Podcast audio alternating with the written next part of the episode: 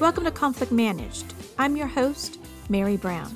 Today on Conflict Managed, we're joined by Shelley Kay, a leading career coach and speaker and expert in changing the way women work so they can expand their leadership and maximize their impact at work without burning out. Shelley leverages 10 plus years of work as a top HR leader for Fortune 100 companies like Google, PepsiCo, and GE to help women experience what it means to thrive in their careers. Shelley is committed to helping high achieving women have it all job satisfaction, career success, and the life outside the office. Good morning, Shelley, and welcome to Conflict Managed. Thank you, Merry. So happy to be here. I've been really looking forward to our conversation today. Yeah, same. Well, let's go ahead and start as we usually do on this podcast. Will you tell us about your work history, starting with the first job you ever had? Yes taking me down memory lane here. So I think the very first job I had was babysitting. I did a lot of that. But my first job where I got a paycheck and, you know, actually interviewed with somebody was being a lifeguard and swim instructor. And I learned a really important lesson in that job of being careful what you take responsibility for. Um, yeah, I had uh like a student when I was teaching swim lessons get in the water when they shouldn't have. And I was like, oh my God, I'm so sorry. It's all my fault. And my boss was like, it wasn't all your fault, actually. So be careful of what you say is your fault. And that has stuck with me because it is great to take ownership and accountability and especially as women, sometimes we take on more than we need. That's such a great point because I, I know I have suffered from that. And I do see a lot of women suffering from over apologizing. Uh, yes. And it's that's not healthy. It both sides are not healthy. Mm-hmm. You should take responsibility for what you've done. You should take credit for what you've done, but don't be demure and say, "Oh, I, you know, that's not that great," or "Oh, I'm so sorry I did all these things." It's an art yeah. to taking proper credit. It is. Yes. And I think at the time, I thought that the noble thing to do was to take the entire burden myself so that other people wouldn't get in trouble you know the lifeguard on duty the person that i was teaching with etc but actually like that doesn't help anyone because we all had like in that specific instance we all had a piece to learn and take from it including the student who didn't follow instructions so yeah so i agree. It is um it's so important and it's truly something to like continue to evaluate over time as we evolve in our careers. What a great lesson to learn young. That's yes. took me a while and I'm sure I'm still learning it, but that's great. Yeah. Yeah. Thank you. So from there, I graduated. I think my next job, I had some internships in the financial services industry. I think there I really learned that I didn't want to go into finance. so, you know, our jobs teach us what I like and they teach us what we don't. Absolutely. Uh, yeah and um and then i also had a job in college working at the library. And um you know i gave people a lot of free printing. And i did that because i just wanted to help my friends out. And now that i'm running my own business i know that it does not we do not give things away for free but at the time I was really leaning into that. Um yes.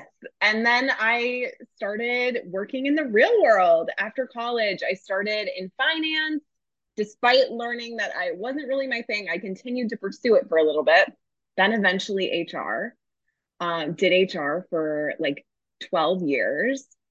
And now I turned that expertise into my own coaching practice, supporting corporate women. That's wonderful. Tell us about that. Yeah. So, I guess one other thing, not really related to jobs, but throughout my life, I have had a really big passion for development and professional development. So, in high school, I was really into student council and like putting on events and all the things, growing my leadership. Um, and then in college, I was really passionate about this business fraternity that I was in. I was VP professional, very, very prestigious position for a whole year. Um, and I just always gravitated towards creating opportunities for people to grow and develop their skills. So, just always been a thing that's been on my mind, on my heart. And um, as an HR professional, you know, you are very much serving that role of helping people grow and develop. And you are also limited at times by what you can say, what you can share, how you can support someone, because ultimately it's a professional relationship. And you're you know you're managing legal risk and um, you need to stay within your bounds but i had my own experience of times when i felt really overworked um, you know talking about taking the too much of the blame i think there's also a whole nother thing about taking too much of the workload mm-hmm, and not mm-hmm. you know figuring out the balance with that and also not knowing how to advocate for myself and then getting to this place towards the end of my time in corporate where I felt really confident advocating for myself. I felt really confident about my skills and what I brought to the table. And I was really good at setting boundaries and having a balance. And I saw so many of the managers that I was working with really struggling with that. That I saw the skill set that they had how much they brought to the table, how much value they were providing, and how much their health and their personal life were suffering mm-hmm. um, as a result of taking on a really insane workload. And you know, I just reached the point where I'm like, I I see this opportunity, and I feel that I'm in a much better position to provide support as a coach and not as an HR manager. Mm-hmm. And for me to really bring like the personal side into this because so much of it is personal. Yeah. Um, you know, we have a whole history and ingrained beliefs and all of this that that then shape the way we do our work. And you know, having advice from a manager, your HR professional, a mentor, those things are all wonderful.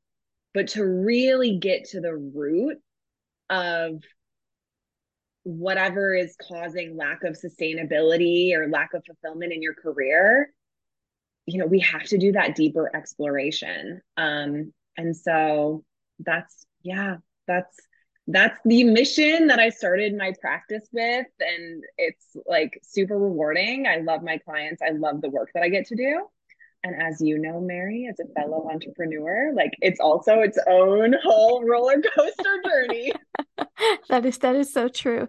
So Shelley, what changed for you? So it sounded like you suffered from what a lot of us suffer from is um, very difficult trying to find that work life balance, taking on too much, and so it sounded like you experienced that, but then something changed and you were able to master that for yourself. What was there an event or what happened?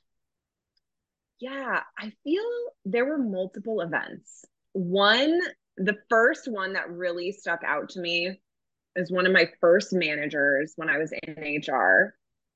And I was trying so hard to prove myself coming from finance. I really wanted to show that I could do it, make it in HR. And my manager sat me down. And she was like, You need to chill the beep out. And it was such a wake up call because I thought that me overworking myself and becoming obsessive about doing a good job was the ticket to doing a good job. Mm. And actually, it was just making it really obvious how hard I was trying to prove myself. Mm. So that was an initial step for sure. And then I had a period of really solid balance after that um, for, I would say, like four years. And then, funnily enough, when I started another position, I was kind of new. Yeah, I would say I was in my first six months of the role. And it was just a random series of events where my manager's husband was going through cancer treatment. My colleague then needed to have an emergency medical surgery. And I was all of a sudden the one who was there. And I just took it all on. I saw this is my opportunity to shine. This is my opportunity to make a mark, blah, blah, blah, kind of the same proving yourself situation. And um, I'm like, you know, husband managing cancer, emergency surgery. Like, how could I argue with that? And it, actually, I was I went through a breakup at the time, and so I was like couch surfing, like didn't have a place to live, and so I was going through my own stress. But I chose to just ignore it because it wasn't as bad as what my colleagues were going through. So I just threw myself into the work. And I had a major light bulb moment when I had booked a yoga retreat for myself over Thanksgiving. And I was in the lobby of the yoga retreat center until two o'clock in the morning, the night before Thanksgiving, doing work. Hmm. And I arrived at the yoga retreat late and got a speeding ticket on the way there because I was so busy working. So, like, all wow. of those things are like, this is supposed to be your relaxing weekend to disconnect, and you can't. And I just realized actually, another person at the yoga retreat had called me out. Mm-hmm. And like, we were just chatting, you know, a nice woman, we were making friends, and she was like, Well, you were up until 2 a.m. So I feel like I can call you out on, you know, whatever we're chatting. I'm like, you're so right. Like, how can I tell you that you deserve to to relax? and enjoy this when I'm not doing it myself. I need to protect my time and my workload, even if that means an executive isn't going to have access to me on a holiday weekend. And, but that's the, that's the precedent that I want to set with them versus I'm the person who's available all the time and willing to work on holidays. So that was a huge turning point moment for me and that then really shaped the balance that I was able to have. And I saw that, oh, my career, it kept progressing. You know, I got like three promotions in that within that company, all while having great balance. And no one ever said you're not available enough, or you're not proactive enough, or you're not this enough, or you're not that enough. It was never an issue.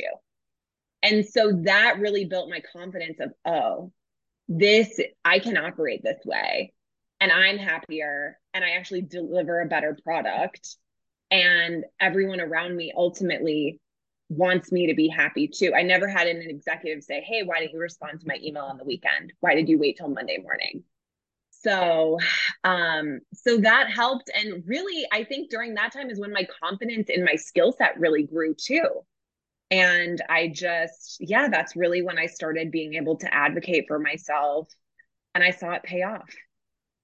You know, it's so amazing that sometimes we think we're indispensable or we have to be available, as you said, holiday weekends or all hours, or else, or else what? You know, we, I don't know if this was motivation for you, but for me, fear, you know, fear of uh, not being listened to or fear of being passed over or but getting over that fear or whatever roadblocks those are to the other side to realize, oh, actually, I'm going to flourish if I take care of myself. Yes. Yes. And like other people are going to respond to that too. Right. Because then your real gifts can shine.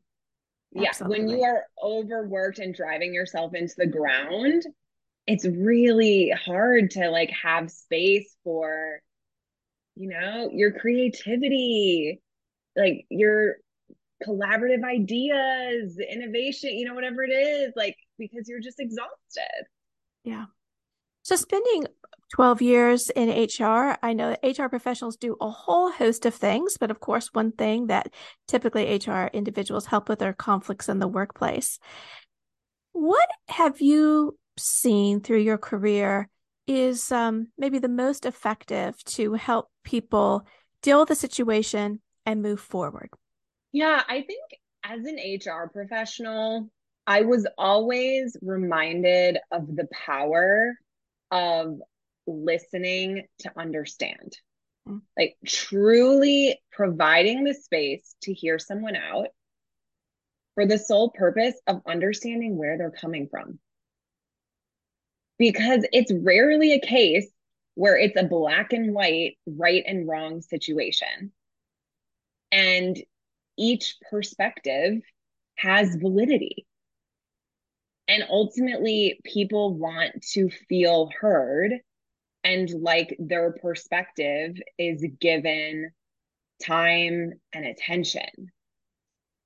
And I feel that that that was something I was more easily able to do as an HR person coming in from the outside, right? Having a fresh perspective and I could sit with people individually to really understand and like you you ask those clarifying questions as you go that really show okay i'm with you on this journey and and that's how you build trust and then i think spending time with both parties opening their mind to the perspective of others like hey like i really understand where you're coming from and this is also something to consider, that type of thing. So I think first, they need the space to be heard.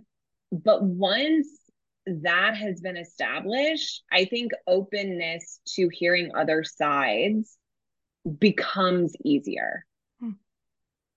And when you have the other thing is you need to have two people, maybe more in a conflict, that actually want it to work out. Yeah. Because sometimes you have someone who's already made up their mind about the situation.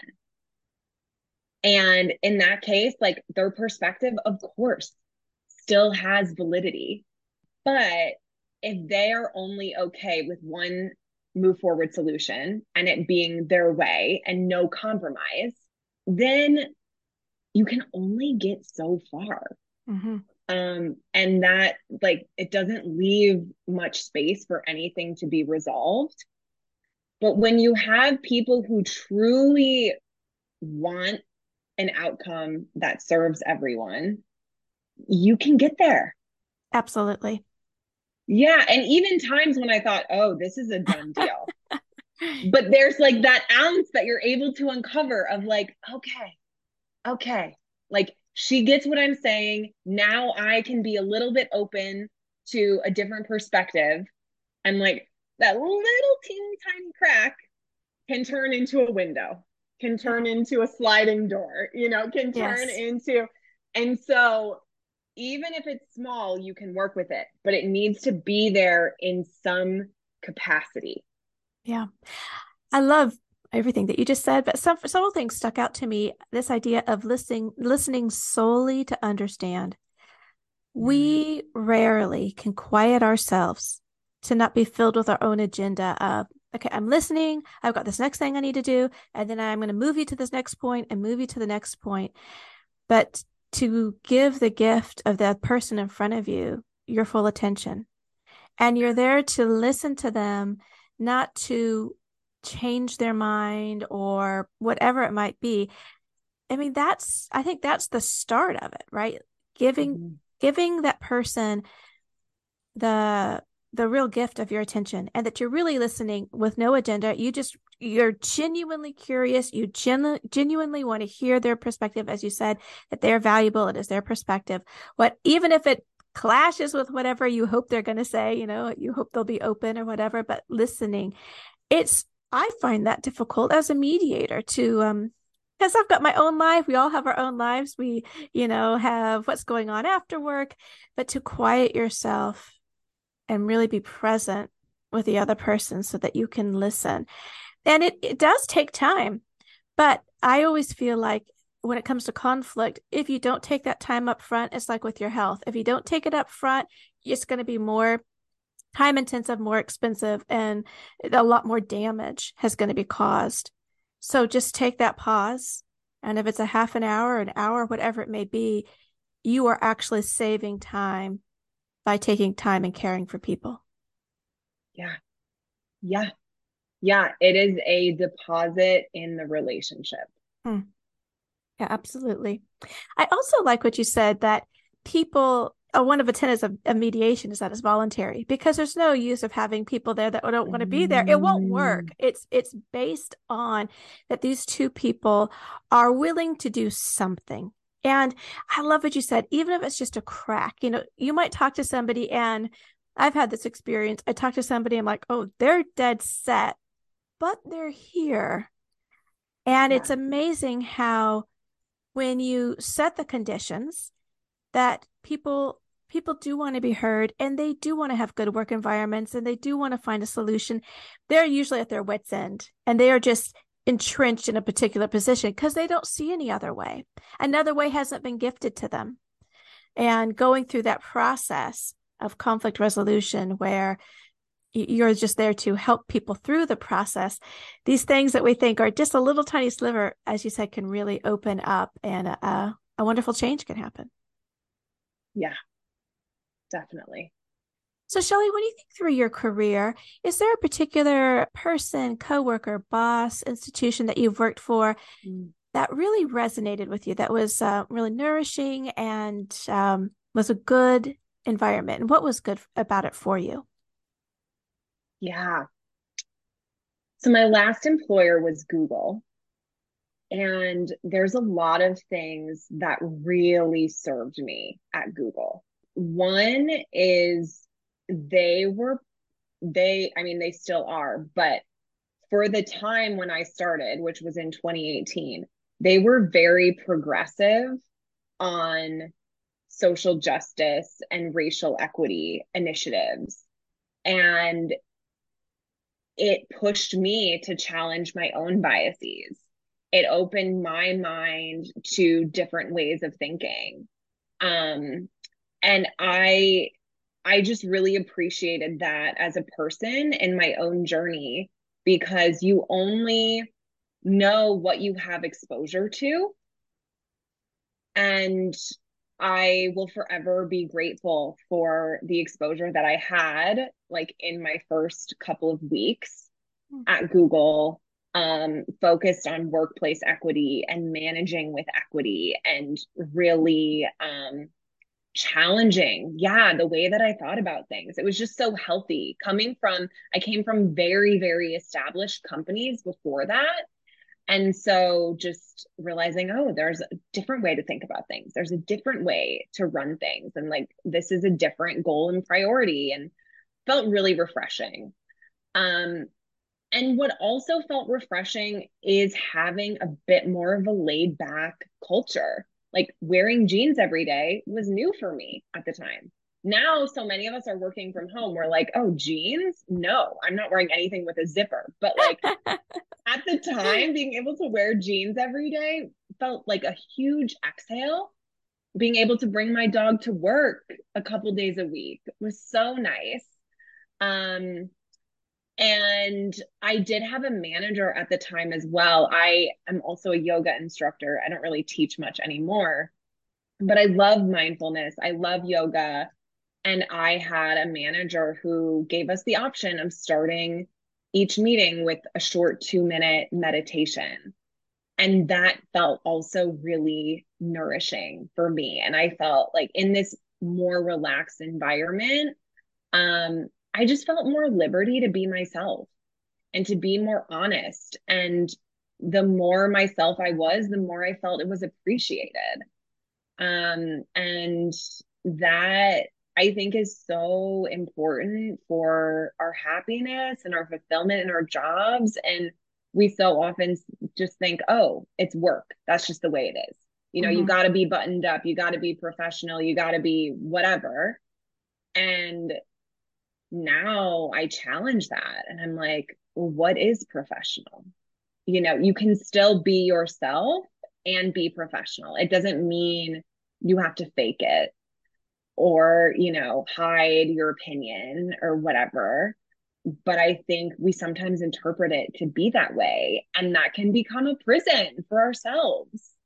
I am currently doing this little series on LinkedIn about how to be unprofessional at work um, because okay.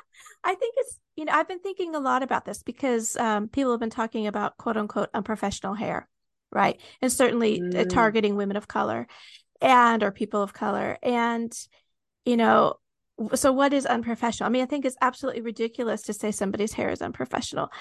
So what is it? And a lot of times people say, oh, you know, I, I don't know. So I thought, well, well, let's think about what is unprofessional. And I think like today is number five, be petty, right? you know and so the things you know so being overly concerned with the little things that your colleague is your colleagues are doing and you know being vengeful and yeah that's unprofessional so you know i i like that idea of a relaxed environment of actually being more professional because what is it doing you're trusting the people that you hired to be adults we are not children and we do not need to be policed by the people that employ us. We're adults.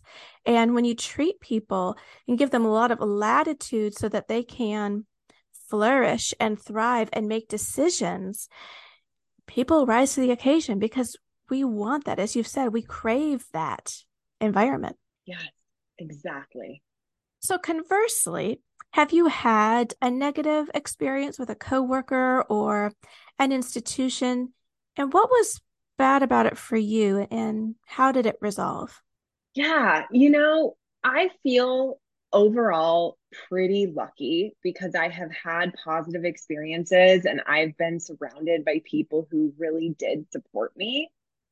But I think one challenging time was more in the beginning of my career.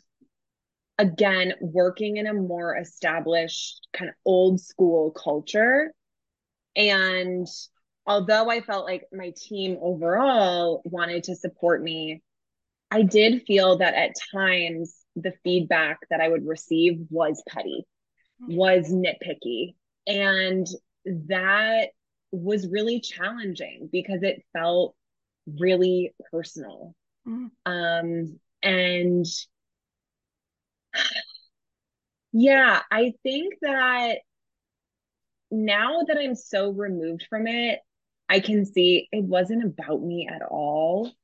And people who are giving really, you know, picky feedback about insignificant things, you know, that's their own journey of the expectations that they're putting on themselves, their own expectations of perfection or whatever that is.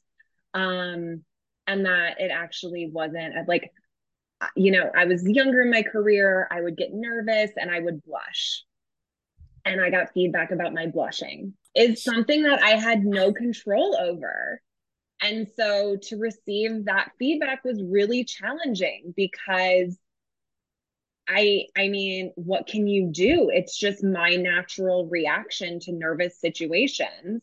And I I see I've totally outgrown that that response to things but i see now that that was a re- reaction of being in a high pressure environment where i didn't feel the freedom to mess up or be imperfect or whatever that is. And so that's how my anxiety and stress manifested in that situation. And so i yeah i look back i have tremendous compassion for myself and i have compassion for the people who gave me that feedback and really strongly felt, you know, this high bar of perfection for everyone. And so, you know, at the time, I wish I could have seen it, right? Instead of taking it so personally. But it's now a marker for how I view things and and I'm able, you know, even in roles that felt amazing, I would still sometimes get feedback that didn't really resonate with me. And I'm like, hey, I get to choose. Of course, you want to receive it and understand, you know, the implications. And um, you can decide what you what feels really true for you as something to work on and be an opportunity and what doesn't and and that's okay you know, it's different if it's like you are failing at your job, right? Like then I think there's like certain like benchmarks that you need to take really seriously. right. But this is fine tuning, and someone like I've gotten feedback about my my verbal expressions or how I speak, the intonation of my voice. And is that something that I want to spend a lot of time and energy focusing on and changing? No, it's not. And um and that's liberating. yeah. yeah. So I think that's yeah, that's what I would want everyone listening like any tough situation you can take from it your lessons and you'll know what those ones are for you and you get to leave some of it behind if it's not serving you yeah we learn those tough lessons you know that it's not all about us so a lot of times the feedback we get isn't as you said about us it's a reflection of the other person their insecurities their values their pressures whatever it is and it is not really yeah. about us and yeah. and that's that's a hard lesson to learn when you feel like it is about you. Yeah. And the, the fact of the matter is that we aren't these little computers and these little logic machines. We are persons that have emotional responses. You know, belonging is a really important part of the human experience by nature. We tend toward to gather together. And so we read all these social cues and it makes it, and then it's our livelihood. So I mean, there's all this stuff that gets packed into feedback that I know that some organizations are trying to overall overhaul how they do feedback, and I, I'm certainly not a proponent of the once a year um, employee uh, review. I think it's ridiculous for a variety of reasons, but we want to encourage people and not be picky. And at the same time, if somebody, let's suppose, is doing something um, that's either detrimental or just really not the way we want it, uh, we it's done or we need it to be done, to let them know. And so, I think there's a lot of different ways that you can give feedback that is um, life giving, that is nurturing, and uh, it can still be difficult to hear. That's okay you know, we do lots of difficult things and we don't always perform well and it's hard to hear, and that's okay. I just think that what we need most is the positive reinforcement given I think the human condition. And you're going to get mm-hmm. more you're going to get more out of people if you focus on what they're doing well and help them be even better at it then focus on what they're not doing well and making you know every all everybody has to fall through this one little peg but the wonderful thing about diversity is that there's actually a wide variety of ways to get a job done, and it will be done be done better if we take advantage of the wide variety of perspectives. Yes. Yes. I have a a dear friend, my best friend, and uh, she thinks that um, well, she has told me that uh, one way that she thinks performance evaluations ought to be done is that that you should never get let's say let's say you have there's a five. Nobody should ever get a five because everybody is progressing. There's always stuff to work on. And my first response internally is nobody's a five because nobody's a number. I don't like numbers assigning numbers to persons. And well of course nobody is perfect but i'm not sure why that needs to be part of the job evaluation. I just i just don't see the real value either certainly not the human value and certainly not the dollar sense value. Maybe this is countercultural, I don't know, but when I think about a human centric workplace and really helping people be their best selves, which is good business sense, focusing, I think, really a positive psychology, focusing on what people do well is good for them and good for business. Yeah. Yes. Absolutely. Absolutely. I um I did work, one of my employers was transitioning to not having ratings at all. And I think it's a wonderful thing because it comes back to that conversation, like you just mentioned. It shouldn't be a one time a year thing, but being really intentional about what we're celebrating about someone and how we assign value. Yes, I think I think it's a great evolution. Yeah. I hope so. I think it's a hard it's a hard sell because it seems right now we're obsessed with numbers, right? Because it's yeah. very hard to quantify how well someone is doing if you don't have a rubric. And the mm-hmm. rubric tells us, oh, you're a three out of four or a whatever. And I can measure all of your different outputs and everything. And I can see exactly what this matrix is. In this, I think, um, good effort to try to be equitable, right? We want to mm-hmm. be objective and we want to rate everyone. And I think that's laudable, but it's misguided because every person's different and every circumstance is different. And let's suppose that you put on a yearly event, that yearly event will be different every year, given the year, the people, the theme. And so these ratings that we crave, I think, are ultimately, they're ultimately false and they're not telling us the truth. And I think it gets us away from a person centric environment where we really require managers to pay attention constantly to the humans in front of them. Mm-hmm. Yes. How did yeah. that go over uh, this employer who was getting rid of rating systems? Did it work? You know, I was only there at the very beginning and the biggest the biggest pushback was compensation. Of course. Because our rating so clearly tied to compensation and there were still going to be different compensation grades based on performance. It just wasn't going to be a very strict formula with specific multipliers and and all of that. Um, so I think people were skeptical, but I personally was excited. Yeah, I'm not saying it's easy. It's much easier yeah. to say you deserve X amount of dollars because this is the number that you got. But then once you talk to people about the number they got, a lot of times they feel like it's not fair. You didn't take this into mm-hmm. consideration. Mm-hmm. You didn't take this into consideration. You're using the wrong rubric. So it gets pushed down someplace, right? Uh, yeah. And I think the more conversations, frank, transparent conversations, the more we treat people as adults and say, hey, this is the mm-hmm. way it is. And I love salary transparency. The more that we do that, the more I think you can push the envelope of, okay, well, th- this is the way it is. This is what's happened this quarter, this year. And this is how we're going to handle it. And these are our reasons. You can agree or not agree, but this is our rationale. Yeah. So, is there any sort of advice that you give or has been given to you about how to deal with adversity at work? Mm. Well, one thing that I have, one piece of advice I've given my clients is assuming positive intent. Mm. Because so often we will observe someone else's behavior or words and we create our own story about it, which is completely natural, right?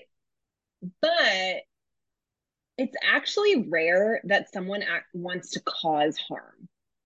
Usually, there are positive intentions or a, a reason behind why someone communicated something a certain way, why they took a particular action, whatever it is.